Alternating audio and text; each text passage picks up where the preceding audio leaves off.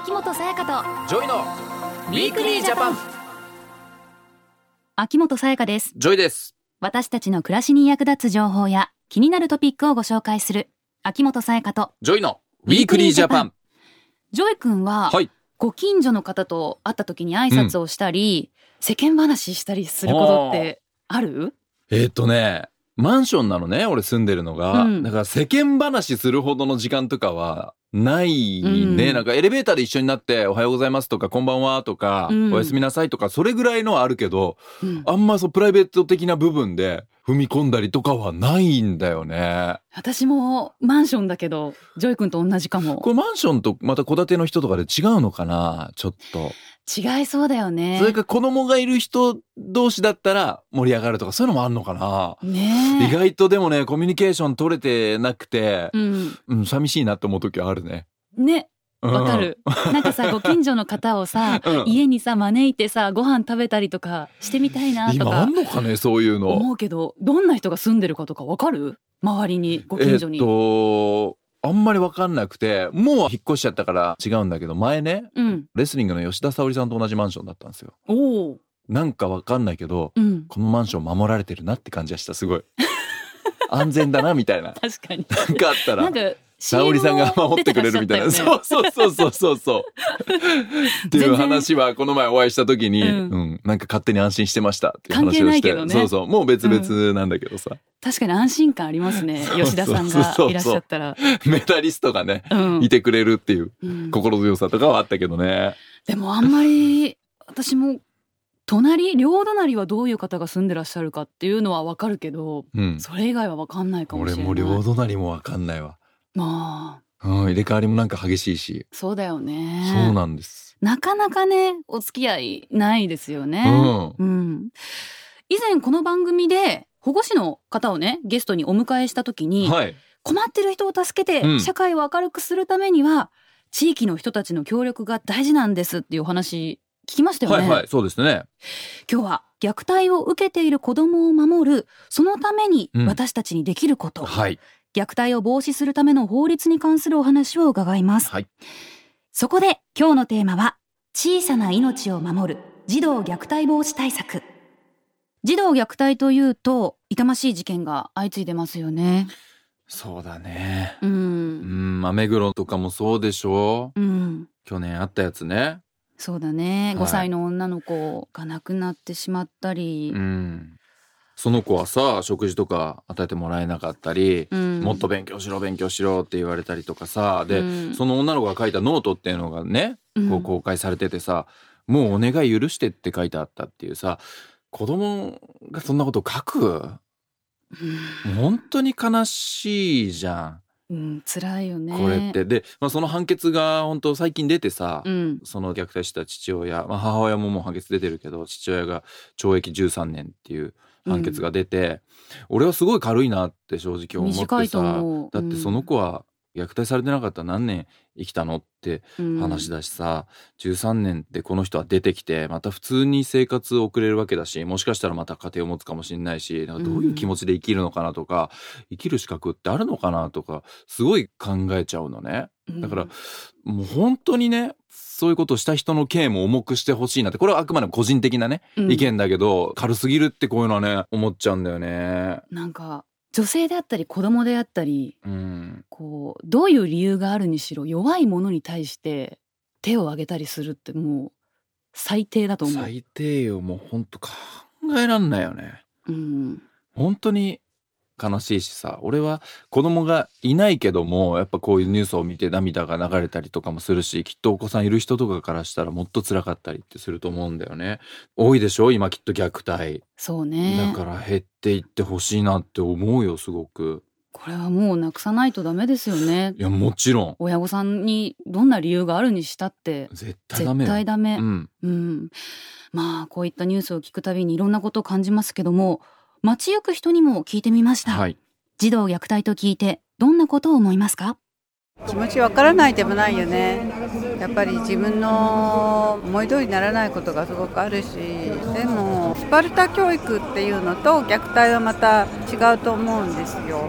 行き過ぎちゃったらそれは教育ではないよね。やっぱり近くの人じゃないかな。なんかおかしいよねっていうの絶対あるからそこが見込める人間関係じゃないかな。子供に八つ当たりしてるようにしか思えないですけどね僕はね。元をたどると全部経済的な問題になってる気がして。だって経済的に余裕あったらねストレスないじゃないですか。子供にもね好きなものをあげられるし食べさせてあげられるし。まあ親としてはありえないかなって私も子供の頭ポンって叩いたりとかしたこともありますけど、まあ、それで子供が怖がったりとかしてまずかったって思うことはやっぱりあったんですけどニュースで聞くようなあそこまでひどいようなことはやっぱり子供の人格を否定してるみたいな感じでちょっとありえないかなっていうのは思います。でもなかなかやっぱり家庭の中のことって外には難しいのかなとは思いますよね。まずいかなと思った時には相談する方がいいんじゃないかなとは思うのでまあ、国の方もその辺にはやっぱり援助をちょっとしてほしいかなっていうのは思います。はい、うん、うん、まあいろんな意見あったね。ありました、ね、うん、そうだよなって思うものもあったりとか、あそうなのかなってちょっと、うん、うん、思うようなものもあったりで。ね、うん、実はですね、こうした相次ぐ痛ましい事件などをきっかけにして、児童の虐待防止に関する法律が改正されて、はい、来年4月から施行されるそうなんです。あ、そうなんだ。うん。この後、児童虐待の現状や防止対策などスペシャリストをお迎えして詳しく伺っていきます。秋元才加と JOYのウィークリージャパン。さあここからは厚生労働省子ども家庭局家庭福祉課虐待防止対策推進室長柴田匠さんにお話を伺っていきます。よろしくお願いします。よろしくお願いします。児童の虐待防止に関する法律が改正されたということなんですがこれはやはりここ数年の事件もきっかけになってるんですよね。はい。児童の虐待防止に関する法律や体制は、これまでも痛ましい虐待事案が繰り返されないよう対策の強化を図ってきました。うん、しかし、心中以外の何らかの虐待により死亡する子どもの数は、2004年からずっと横ばいの状態が続いておりまして、2017年度は52人となっています。はい、心中を含めると65人もの尊い命が失われています。いや多いよね、さやかね、うん、ずっと横ばいで。悲しいことだよね。減ってないんだね。え、千葉さん、この虐待自体はどうなんですか？こうデータとしては。2018年度に児童相談所が相談を受けて対応した件数は、過去最高のおよそ16万件ですが、はい、その内容で最も割合が多いのは心理的な虐待です。はい、心理的な虐待というのは言葉で脅かしたり無視したり兄弟や姉妹の間で著しく差別的な扱いをするなど子供の心をひどく傷つける行為です、うん、またあの子供の目の前での配偶者への暴力あるいは DV なども子供への心理的な虐待にあたります。ああ、そうか、そう直接的じゃなくても、例えば旦那さんが奥さんを殴ってるとか、うん、そういうのを見てしまったら、心理的な虐待になる。そうだね。っていうことか。え、でも、え、2018年度、16万件。これは対応した件数ですもんね、あくまでも。だから報告とか相談っていうので考えたらもっともっと多いっていうことになると思うんだよね。過去最高だって。ねえ。ねそうか。でも、多いんだな。うん。子供に対して傷つける言葉を直接言わない場合でも、やっぱり虐待になるんですね。はい、そうなんです。そして次に多いのが、殴る、蹴る、叩く、やけどを負わせるなど身体的な暴力です。はい、こうした虐待はすべて児童虐待にあたりますが、中にはしつけという名目で行う人もいます。だからなんかそういう時に便利な言葉みたいな感じで使うじゃん。しつけでしたとかさ。うん、前にさ、この番組でも話したけど、うん、愛の無知はしつけじゃないっていう話があったじゃないですか。そうですね。しつけっていうのは大人が子供に社会のルールとかマナーを理解してもらって、自分でしっかり行動できるように教えていくっていうことでしょ。うん、で、一方虐待は、大人が子供をコントロールしようとするっていうものだったよね。うん。そうですね。ただその線引きが曖昧なために、しつけと称する虐待が行われてしまってるんです。はい。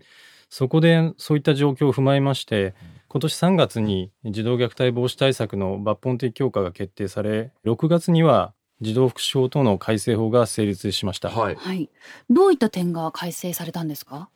はい。改正の内容は多岐にわたっていますが、ポイントの一つは体罰禁止規定の創設です。うん、簡単に言えば、しつけに際して体罰を禁止するものです。今後、体罰などによらない子育ての推進のためのガイドラインを作っていきたいと思っています。はい。まあこれはだからね、内容がどうなっていくのかっていうのは、本当にみんなが注目していかなきゃいけないことだと思うんだけども、うん、まあいずれにしてもね、法律があるとかさ、ないに関係なくて、もう体罰自体も本当にしちゃダメ。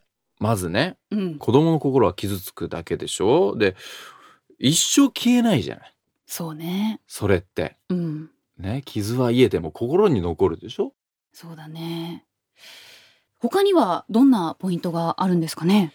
はい。児童相談所の体制を強化するために、2022年度までに児童福祉士を2000人程度、児童心理師を800人程度増員します。うん、児童相談所は人手不足などの理由から児童虐待が疑われる事案が発生した際の対応に課題があります。うん、そこで専門の職員を増員することで子どもの安全を確保するための初期対応を迅速により的確に行えるようにします。うんこれはうん、うん、めちゃくちゃいいことですよね。こう専門のね職員さんが増えてくれれば、うん、まあ今までね、うん、その人手不足から対応できない部分もどうしても仕方なくあったと思うんだけども、そういうのが改善されていくからね。っていうことはこう救える子どもたちも増えていくことになるもんね。ねうん、子どもを虐待から守るにはまた児童相談所の方だけではなくて私たちにできることがあるんですよね。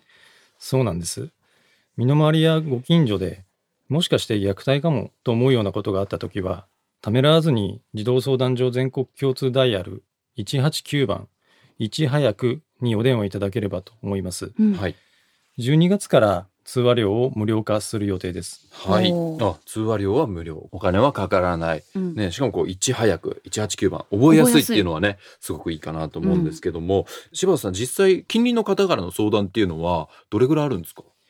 児童相談所において、虐待について対応した件数のうち13%が近隣知人の方からの通告が元になっています。はい、無料化することで地域の方がより電話しやすくなればと期待しています。うん、ただ一つね、ちょっと思うのが、確信がないのに電話しても、児童相談所の迷惑になっちゃうんじゃないかなって思ってこう遠慮しちゃう人もいるんじゃないかなって思うんですけどもこうだから間違えるわけにはいかないじゃん。結構大きな問題だから虐待って、うん、相談するのってちょっとね、ね、いいのかなって思ってしまうためらってしまう自分がいます、うん、柴田さん。確かにあのそういう方もいらっしゃると聞いています、うん、でも少しでもおかしいなと思ったら躊躇せずに相談してください、はい、相談は匿名で行うこともできますし相談いただいた方の名前などは決して明かしません。はい。なんかね、近くに住んでると間違って連絡したらさ、うん、失礼なんじゃないかなとか。とか、ね、自分がしたってこうバレるんじゃないかとか。付き合いが悪くなっちゃうとか。それはないっていうことだね。うん、まあでも、相談しなかったことで本当に小さな命が失われてしまったっていう最悪の状況を考えたら、うん、本当にもしかして虐待かもと思った時点で相談してほしいですよね。ねうんその通りです。また、児童相談所全国共通ダイヤル189番は、児童虐待だけでなく、予期せぬ妊娠や出産、子育てに関する悩みや不安など、幅広く子供に関する相談に対応しています。育児や生活に悩んで、イライラして、気づかぬうちに子供を虐待してしまうこともあります。うん、どうかそうなる前に、189番、いち早くにお電話ください。相談内容に関する秘密は守られます。うん、だからこう自分がもしかしたらいろいろ抱えていて、うん、で子供に手を挙げてしまうそういう怖さがある、うん、どうしたらいいですかっていう相談もできるっていうことだね。うん、そうですね、うん、では最後にメッセージをお願いします。はい。児童の虐待防止に関する法律が改正され、2020年4月から施行されます。虐待を防ぐために様々な対策や取り組みが強化されます。皆さんも小さな命を守るため、189番へのお電話にご協力をお願いします。ゲストは厚生労働省の柴田匠さんでした。ありがとうございました。ありがとうございました。 Weekly Japan。厚生労働省では10月25日から11月11日にかけて全国およそ9万世帯の方に公的年金加入状況等調査を実施しています。この調査は3年に一度実施しておりご回答いただいた内容は今後の年金制度の検討や運営のための基礎資料となります。調査の対象となった方には日本年金機構の調査員証を持つ調査員が訪問しますので公的年金制度への加入状況や就業状況などについて調査票への記入をお願いいたします。お答えいただいた調査の秘密は厳守し統計以外の目的に用いることはありません。正確な調査結果が必要となります。調査へのご協力をお願いいたします。明日の暮らしをわかりやすく政府広報でした。 Weekly Japan。秋元才加と JOYの Weekly Japan。今日は小さな命を守る児童虐待防止対策というテーマでお話をしてきました、はい、まあねまだ私たちはね子供がいないからね、うん、子育てって本当に大変だと思うのよ。もちろん。ね、本当にストレスとかもでもだからといって絶対虐待はね。そうそうそう。ダメだし、で、俺がこう、目黒の虐待とかもそうだけど、刑が軽いんじゃないかって話もしたでしょ。うん、本当にね、その辺も俺はもっともっと重くしていくべきだと思ってるし、うん、虐待とかこういうことをしたら、こうなってしまうんだっていうのを、もっとみんなが、分からないといけないと思うんだよね、うん、やっぱこういうニュースの判決とか見て明るいなって思っちゃうそれがすごい危ないことだと思うからそっちもいろいろ変わっていってほしいんだよね私ももうちょっと厳しくすべきだと個人的にはそこに関してはね。うん。そこもね、変わっていくといいけど、まずはね、虐待防止の法律が改正されるってことだから、それで少しでも減っていくっていうことに期待したいなって思うね。うん。うん、そして、189番、いち早く。はい、はいこれにね、ぜひね、何か虐待かもって思ったことがあった時には、ぜひ電話していただきたいし、うん、これは私虐待してるかもとか、ちょっと悩んでる親御さんもね、ぜひね、189番に電話して。そうね、してるかもとか、もしかしたらしちゃうんじゃないか、すごいストレスを感じてる、うん、そういう怖さがあるって人もね、うん、相談するのは大事なんじゃないかな。ぜひ電話でご相談していただければと思います。はい、そして、先週もお知らせしましたが、はいなんと秋元才加と JOYの Weekly Japan 初の公開収録が決定しました。うん、はい。11月2日土曜日、今度の土曜日ですね。うん、東京丸の内で開催されるジャパンハーベスト丸の内農園の会場内、丸の内マイプラザ1階のアトリウムにて番組の公開収録を開催します。はい。時間は11時頃から12時頃までを予定しています。うん。これ聞いてる人は全員来てくれるでしょ。そう願いたいね、うん、そう願いたいよね。なんとかね。うん。うん、来ていただけたらちょっと予定、入ってた予定もずらしてもらってね。はい、1時間ちょっと来てもらって。もう天気の方も晴れなので。晴れでね。晴れでね。うん。晴れたらいいですね。みんなに会えたら嬉しいな。はい。ぜひ。皆さんいらっしゃってください。お願いします。来週は国の教育ローンのお話です。もう教育ローン。うん。もうどんな内容なんだろう？お金のことが心配で進学を諦めることがないように設けられているローン制度のお話になります。はい、ぜひ来週も聞いてください。お願いします。秋元才加と JOYの Weekly Japan。お相手は秋元才加と JOYでした。また来週秋元才加と JOYの Weekly Japan。この番組は明日の暮らしをわかりやすく内閣府政府広報の提供でお送りしました。